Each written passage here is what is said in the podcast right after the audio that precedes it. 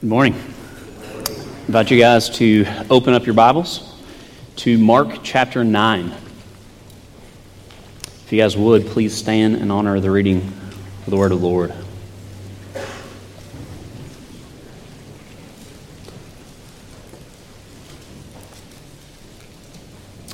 Beginning in verse 1. And he said to them, Truly I say to you, there are some standing here who will not taste death until they see the kingdom of God after it has come with power. And after six days, Jesus took with him Peter and James and John and led them to a high mountain beside themselves. And he was transfigured before them, and his clothes became radiant, intensely white, and no one on earth could bleach them. And there appeared to them Elijah with Moses, and they were talking with Jesus. And Peter said to Jesus, Rabbi, is it good that we are, or it is good that we are here? Let us make three tents one for you, one for Moses, and one for Elijah. For he did not know what to say. For they were terrified, and a cloud overshadowed them. And a voice came out of the cloud This is my beloved Son, listen to him. And suddenly, looking around, they no longer saw anyone with them but Jesus alone. And as they were coming down from the mountain, he charged them to tell no one what they had seen until the Son of Man had risen from the dead. So they kept the matter to themselves, questioning what this rising from the dead meant. And they said, and they asked him, Why did the scribes say first Elijah must come? And he said to them, Elijah does come first to restore all things. And how is it written that the Son of Man should suffer many things and be treated with contempt? But I tell you that Elijah has come, and he did and they did to him whatever they pleased, as is written of him. Congregation, the grass withers, the flowers fade, but the word of the Lord stands forever. You may be seated. Every year, whenever I go on vacation with my family, I try to take a collection of books with me, whether that's in a tablet form or actual physical books with me. Uh, I enjoy physical books because I can write in them everywhere. Well, uh, in that pile of books, I always try to bring a biography with me. I try to read about someone, whether that's from church history or whether that's someone who's a significant cultural figure, whoever it may be. And this year, I decided I was going to read about Shoeless Joe Jackson. I always loved baseball, I love history, so I wanted to read about his story. And the author begins the book with this interesting note about Shoeless Joe. He says, A single moment often de- defines a man's legacy. A single moment can make a hero. It is these moments that make men legendary. Then, after he, he makes this comment that single moments make people legendary, he tells the story that took place on July 4th, 1916. It was a game between the St. Louis Browns and the White Sox. It was Independence Day. And during that time, everyone would go to the ballpark, America's pastime, they're gathering together. And at this particular game, there were 25,000 people present. It's a lot of people for a baseball game. What happened was, it was the top, it was the bottom of the ninth, two outs, three strikes. They were down by one. He had one man on the base. Shoeless Joe was pitching or was up to bat against a guy named Bob Groom. Bob, Bob Groom was a tall right handed pitcher. He was known for what's known as a spitball, which is now a legal pitch in baseball. Bob Groom threw the pitch. Crowd actually goes quiet as it normally would. Something that significant, one of the greatest hitters of all time up at bat. He hits it, and it flies to the left field wall. All of a sudden, Shoeless Joe Jackson's running around the bases. He's coming up to third. His third base coach screams at him because he sees the ball coming into the infield, and he screams at him to stop. Don't keep running. All of a sudden, Shoeless Joe ignores him, comes around the third base line, and he sees a six foot tall 195 pound catcher. Shoeless Joe was a small guy. And as fast as he could, he ran right into that catcher. Umpire calls him out. Ball comes loose, and the crowd goes wild. Well, the crowd went wild for a while until the moment when they realized Shoeless Joe Jackson got knocked out. So then, after he awakens, they carry him off the field, and every single newspaper wrote about this great event. One newspaper writer of that particular day said that it was the loudest cheer they ever heard come out of that stadium. Sadly, though, Shoeless Joe's not remembered for this. He's not even remembered for the fact that he had a 551 batting average, the highest batting average of all time in a season. No one's even close. Shoeless Joe is remembered because of the 1919 World Series, where he was accused of, he claimed that he was innocent. Him and his team threw the World Series for money. And because of that, every single one of the players were kicked out of the league. Never could play baseball again. This single moment is the moment that defined who Shoeless Joe Jackson is. This is why we know him still today. Not because of all these incredible acts he did, but this one single moment. I bring this up, and as I, dive, I dove into this book, I was encouraged and reminded that the Christian life is not like this. We're not defined by single moments in our lives. We're not defined by a set thing that we have done. We're not defined, and the Christian life is not just a revival we went to when we were at this set age, or a retreat that we went on at a certain time, or some type of revival or a conference where we went and we felt this incredible encounter with God, and that moment was the peak of our spirituality. We're not known by that. But we're known by what took place right before this in Mark 8 daily sacrifices that we make, where he tells us to take up our cross and follow him daily. As we dive into our passage today and as we come and gather together on Father's Day this particular year, I want to encourage you guys, and especially encourage the men out there and the families out there of this. The Christian life is about daily laying down our lives for the sake of the cross. It's defined by faithfulness over time. Those are the things that are remembered. Fathers, we may have made mistakes in the past. Mothers, children, you may have made mistakes in the past, but you are not defined by those. You're defined whether you're in Christ or not. Great fathers are not those who have the hero status like Shoeless Joe Jackson. Great fathers are not those who are celebrities, who may have a large following on some social media platform. Great fathers are those who are faithful. And I want to encourage you, and I think what our passage is going to show us today is it's calling us to a life of faithfulness, not to single moments, but devoting our life each and every day to Christ. This means great leaders and great heroes and great fathers are those who regularly, each and every day, sacrificially lay down their lives for their family. Those are the heroes. Great heroes are those who sacrificially serve their families as Christ serves the church. That is the definition of a hero. Sad reality is, though, many of us want to change the world, but not many of us want to change a diaper.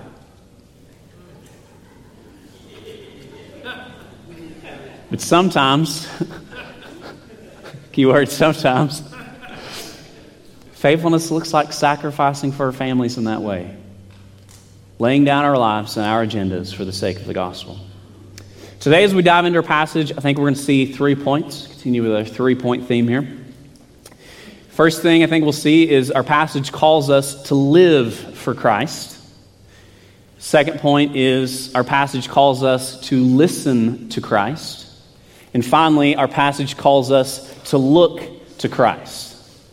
Now, as I preach here, don't expect these first letter of I've never got into that, never was in seminary that was taught that. These letters that have to start, I can't do that. And the acronyms where you spell stuff out, that's not me. So, this is the last time you'll get this. Write it down live for Christ, listen to Christ, look to Christ. So, a little bit of background about our passage as we're diving into Mark 9. Uh, each of the gospel writers tell us about this story. Mark or John alludes to it right at the beginning of this gospel, but each of them talk about this passage, and it's come to be known as the transfiguration of Christ. All of them tell this story. Mark and Mark begins this passage about the transfiguration with a little preface right before this took place, there's this interesting comment, this calling for us to lay down our lives. So let's go back a little bit before our passage just to see this context, and I'm going to read it for us. Mark 8 31. And began to teach them that the Son of Man must suffer many things and be rejected by the elders and the chief priests and the scribes and be killed, and after three days rise again. And he said this plainly. And Peter took him aside and began to rebuke him. And turning aside and seeing the disciples, he rebuked Peter and said to him, Get behind me, Satan. Now, for some reason, when Jesus says this, it's righteous, but when I say it, it's frowned upon. Never figured that out. So get behind me, Satan. For you are not setting your mind on the things that are in God, but on the things of man.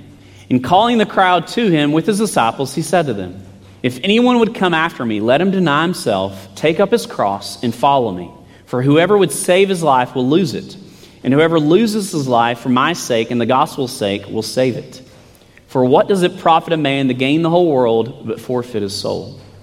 For what can a man give in return for his soul? For whoever is ashamed of me and my words in this adulterous and sinful generation, of him will the Son of Man be ashamed, and when it comes in, the glory of the Father with the holy angels. So we have this context where Jesus is telling them that if you're going to follow after Jesus, this lifestyle is going to look like laying your life down for the sake of the cross. You must lay down your life, take up the cross, and follow after Jesus. It's going to cost everything to follow Jesus. Naturally, if you're one of the disciples and you hear this conversation, you're starting to think, is it really worth it? Is it worth following this man if it's going to cost me everything in order to follow him?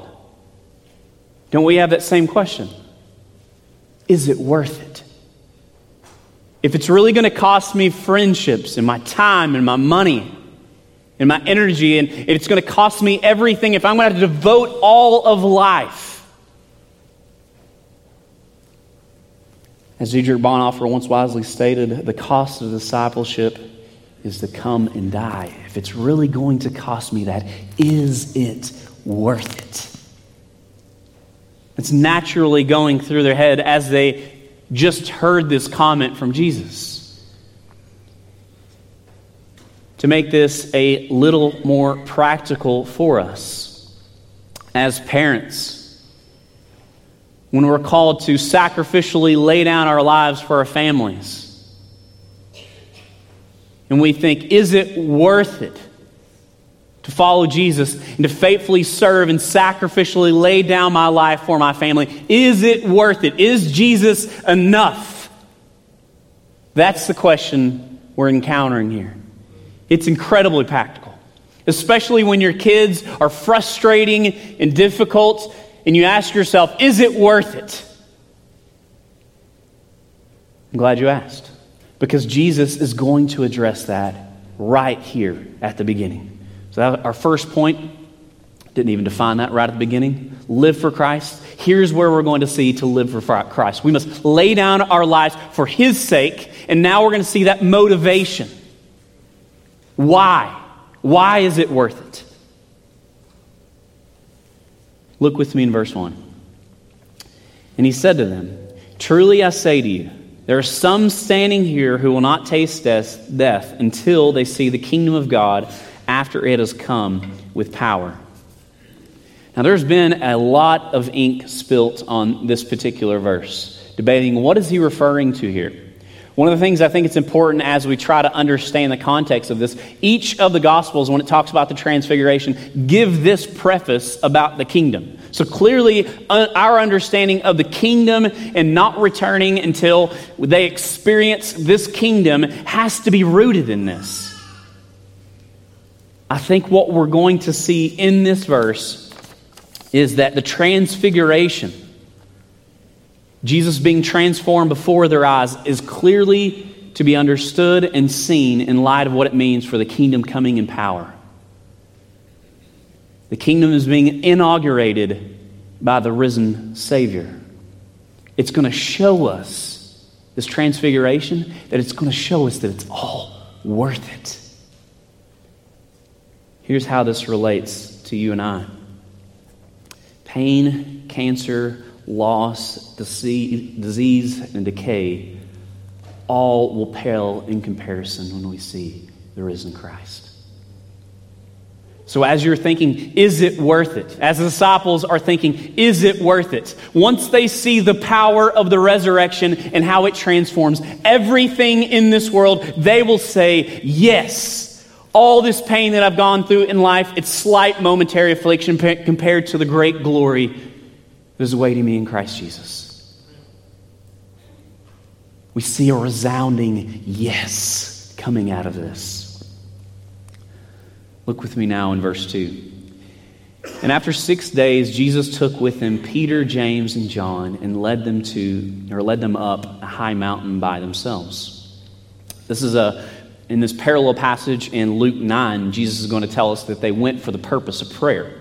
So as I go through this, if I allude to one of the other books, know that they all three are giving us different details about this great story. So they go up to this high mountain for the purpose of prayer. And John Mark adds the fact that it took place after six days. Well, this is interesting, and the reason I bring this up is because in Exodus 24, in verse 16 and 17, all the way back at Mount Sinai, Pastor Perry's been preaching in Deuteronomy. They're at the banks of Canaan, getting ready to go into the promised land. And a lot of the stuff that's in Deuteronomy, it's reciting or reflecting back what took place at Mount Sinai.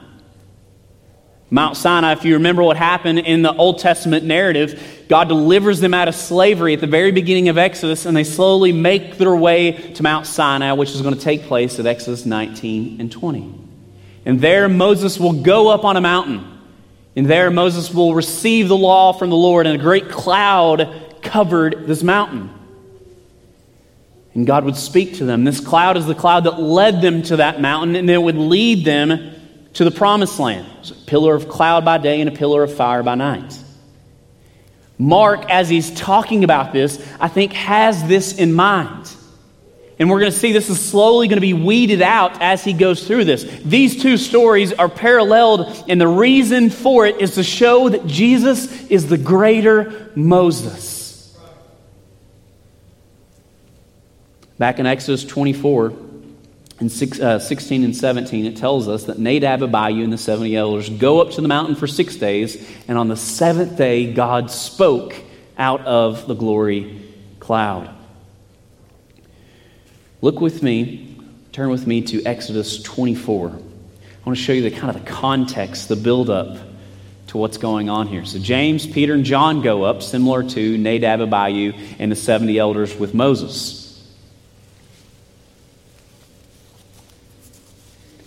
And what they saw was the glory of the Lord.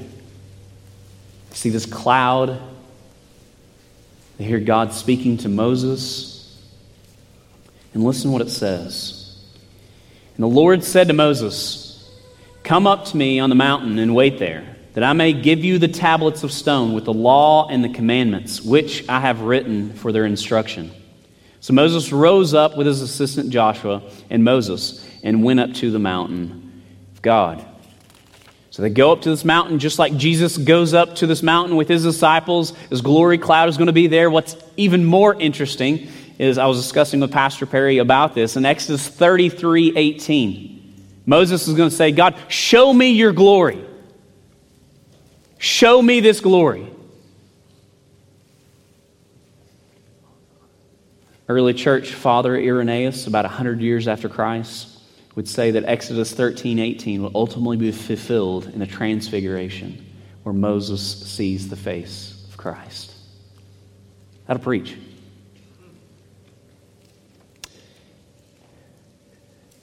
Mark is describing Jesus as the greater Moses. He's going up to this mountain. just like Moses goes up to this mountain? If we remember back to Deuteronomy 18, when Pastor Perry was preaching through that, talked about this. Moses says one day a greater prophet would come, one who is like Moses. A greater Moses would come. And they've been longing for that. When will this greater Moses come? When will he arrive?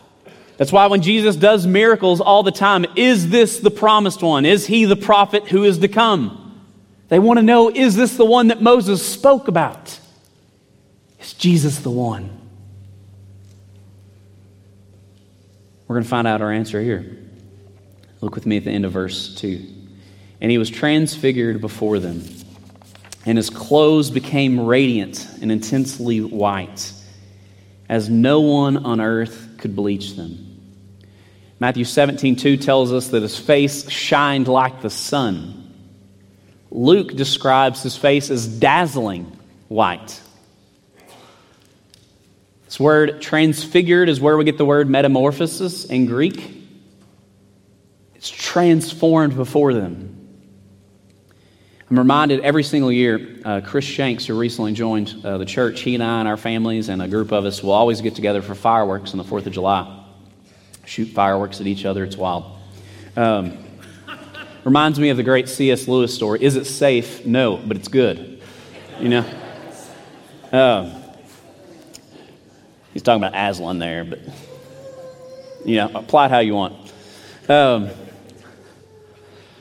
but every single year, we start shooting off fireworks, and you start to see these beautiful lights and colors in the sky, and they're reflecting off your children's faces, and all these colors that light up the sky, and the children are celebrating and yelling.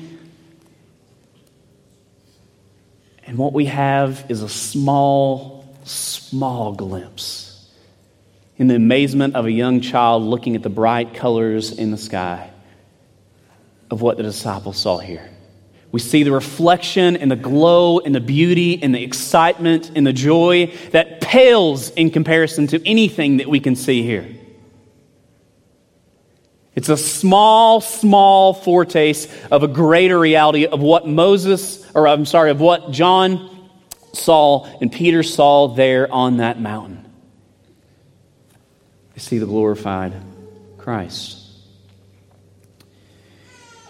Look with me back to Exodus 24. Let's go back there one more time. Like I said, we're going to clearly see these two passages should be read together.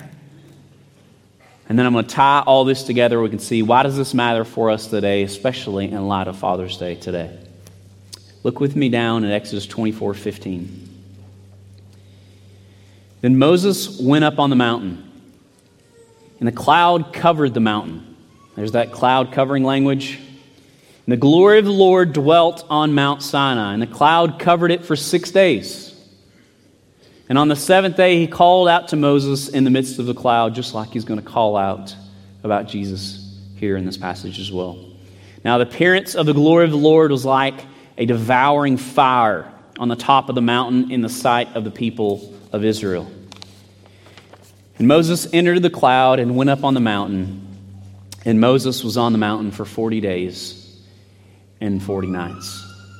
Here's what's amazing about this story Moses, as he leaves from this place, his face is going to shine brightly. Why? Because he saw a reflection of the glory of the Lord. But here in our passage in the Transfiguration, it's not a reflection that he is going to see. He is seeing the glory coming from Christ. This is a reflection of the glory of God. This is the glory of Christ coming out of him that the disciples now see. That bright, beautiful picture is coming from Christ.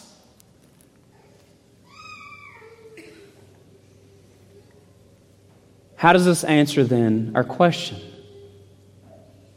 Is it worth it? Jesus is showing him that his glory is greater than any cross or any punishment that you may experience in life. And therefore, the answer to the question, whenever you're struggling to lead your family, to sacrifice for your family, the answer is yes. Why? Because Christ's glory is far greater than any pain you may experience. This means that we can lay down our lives and our personal agendas for the sake of making disciples, for the sake of loving our families, loving our church. We can devote ourselves rather than devoting our lives to making a career out of summer league baseball. We can devote our lives to pouring into those within our church. Whether than, rather than devoting your life to some getting into an Ivy League school or some type of college that you long for your kids to get into, you can devote to raising them up to look like Jesus. That's far greater.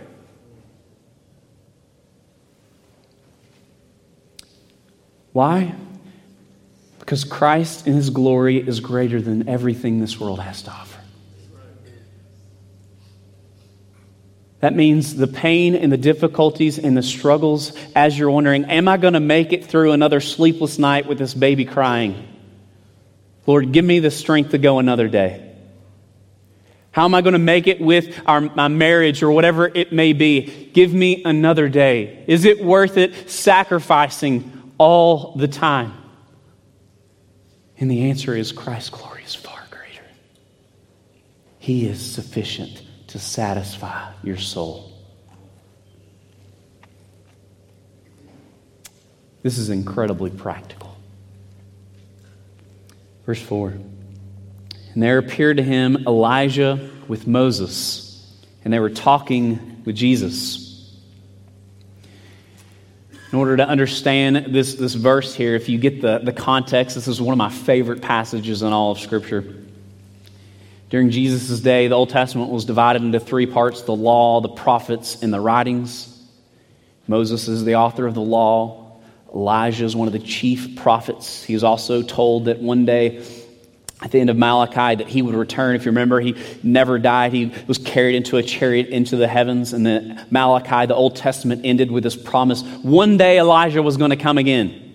And they start expecting that and longing for that. And the Old Testament then sometimes was reduced not to simply be called the law, the prophets, and the writings, but the law and the prophets. Why does this matter? Because the two central figures in the Old Testament now here are pointing to and leading us to Jesus. All of Scripture is declaring He is what it's about. The Old Testament, the law, and the prophets are proclaiming Christ. That's beautiful. He is the prophet who is to come, He is the greater one. And Peter said to Jesus, Rabbi, it is good that we are here. Let us make three tents one for you, one for Moses, and one for Elijah. Why does he think about setting up tents? Is this like camp? Let's go camping together. No. Would be a good camping trip, I'm not going to lie. Um, but no, that's not his, his point or his purpose here. He's alluding back to what's known as the Feast of the Booths. There are three significant feasts. Three times the Israelites were commanded to come to Jerusalem every single year. There are lots of feasts, but the three significant ones were Passover, the Feast of the Booths, and the Feast of the Harvest, or Feast of Pentecost. Was 50 days after Passover for Penta, Pentecost. And they were called to come to Jerusalem every single year, and they were to reenact these events. They were to act like they were doing it all over again. That's why they couldn't have unleavened bread, or they couldn't have leavened bread within their house during this week's celebration, and also why at the Feast of the Booths they would set up tents. Each of these represented a significant part of the Exodus. Passover is right when it started. If you remember, the blood was placed on the door and God's wrath passed over it. And then all of a sudden they're delivered and they go through the wilderness for 40 years. During those 40 years, God provided for them and they lived in tents. And then they finally make it to the promised land, the Feast of the Harvest. God provided a harvest for them. So every single year they're to reenact these events, remembering the great salvation that God had done, how He delivered them out of slavery, and they didn't deserve it. He sustained them through the wilderness, and then He brought them into the land. Why did they reenact it? Because they started longing for the day. When was God going to do this again? How long, O Lord? And as we come to the New Testament, they're thinking, God, when are you going to do another great exodus for us? We're now enslaved to Rome. We're in our land, but we're slaves in our land. God, when are you going to bring us out? Save us. Make us the great people we once were. We are unfaithful to your law and you kicked us out of the land. Bring us back. Do another great exodus. But what they didn't realize was the exodus was going to be far greater.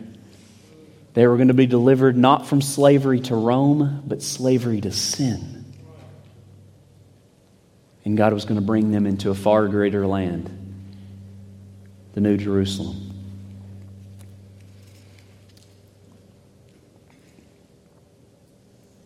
Peter said to Jesus, these tents, he's wanting to set them up because they're thinking, is this the time? Is this when he's going to do it? You know, uh, is it time for this great exodus to take place? Let's set up tents, and we're hoping that it's going to take place. He's now going to do this. Now that we've seen Moses and Elijah, is our great deliverance going to take place now? That's what Peter's thinking.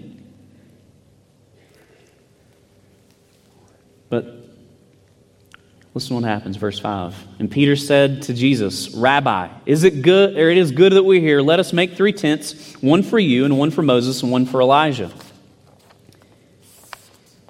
Then he'll go on to say this, verse 6 For he did not know what to say, for they were terrified.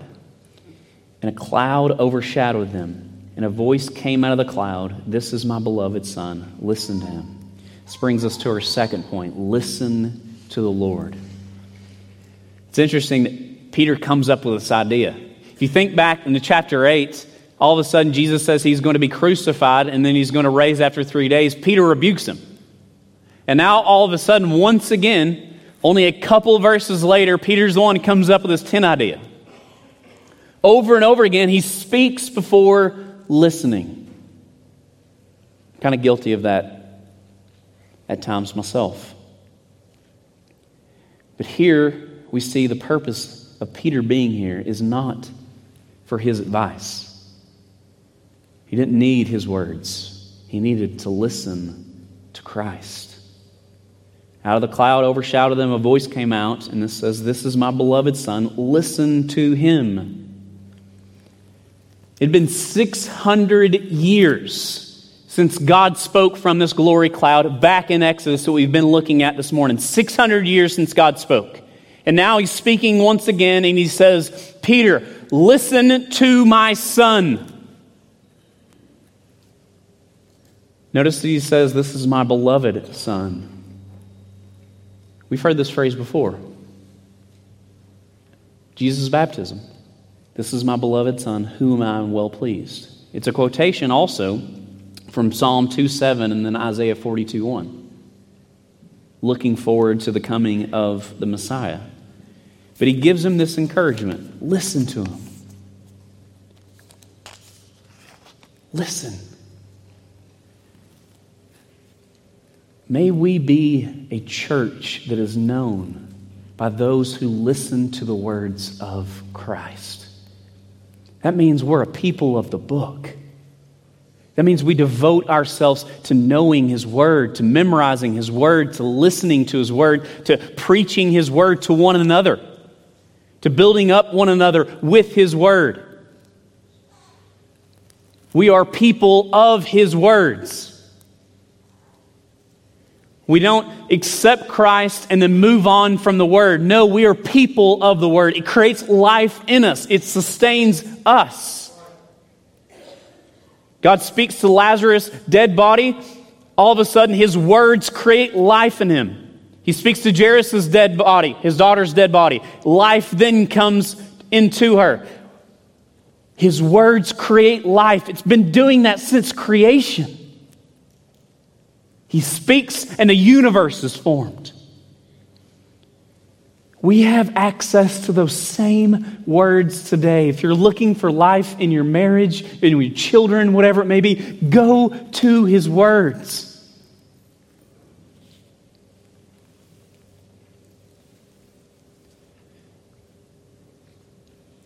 Lead your families with his words. That's important this Father's Day. Let's go to our final point look to Christ. And suddenly look around, they no longer saw anyone with them but Jesus only. Brothers, sisters, I want to encourage you to read your Bibles through the lens of Mark 9 8 we have this amazing moment where the law and the prophets, all the Old Testament, are looking to Jesus, and all of a sudden they disappear, and all that's left is Christ. Sadly, oftentimes when we read our Old Testament, we turn it into a list of morals and we make it into moralism and say, do this, do this. The God of the Old Testament's the God of wrath. The God of the New Testament's the God of love. We need to unhitch ourselves or whatever it may be from the Old Testament. No. The Old Testament is proclaiming Jesus. All of Scripture is declaring Son. All of a sudden, you'll find yourself, like Mark 9 8 tells us here, we'll be reading our Old Testaments, and all of a sudden, everything disappears, and all we see is Christ. George Whitefield, a famous pastor during the Great Awakening, or one of the Great Awakenings, He's described it as this He says, The Old Testament's like walking into a room with the lights out. You'll bump into stuff, you'll stumble over stuff, you'll knock things over. The New Testament is not something new. The New Testament, all it is, the lights have been turned on, and now you see everything that was there all along. And it's all proclaiming Christ. And now, as I go through my Old Testament, I start seeing these stories that I once read before, and now Christ is all I see in the passage. It drives me to worship. It helps me in the midst of those difficult trials and seasons in life.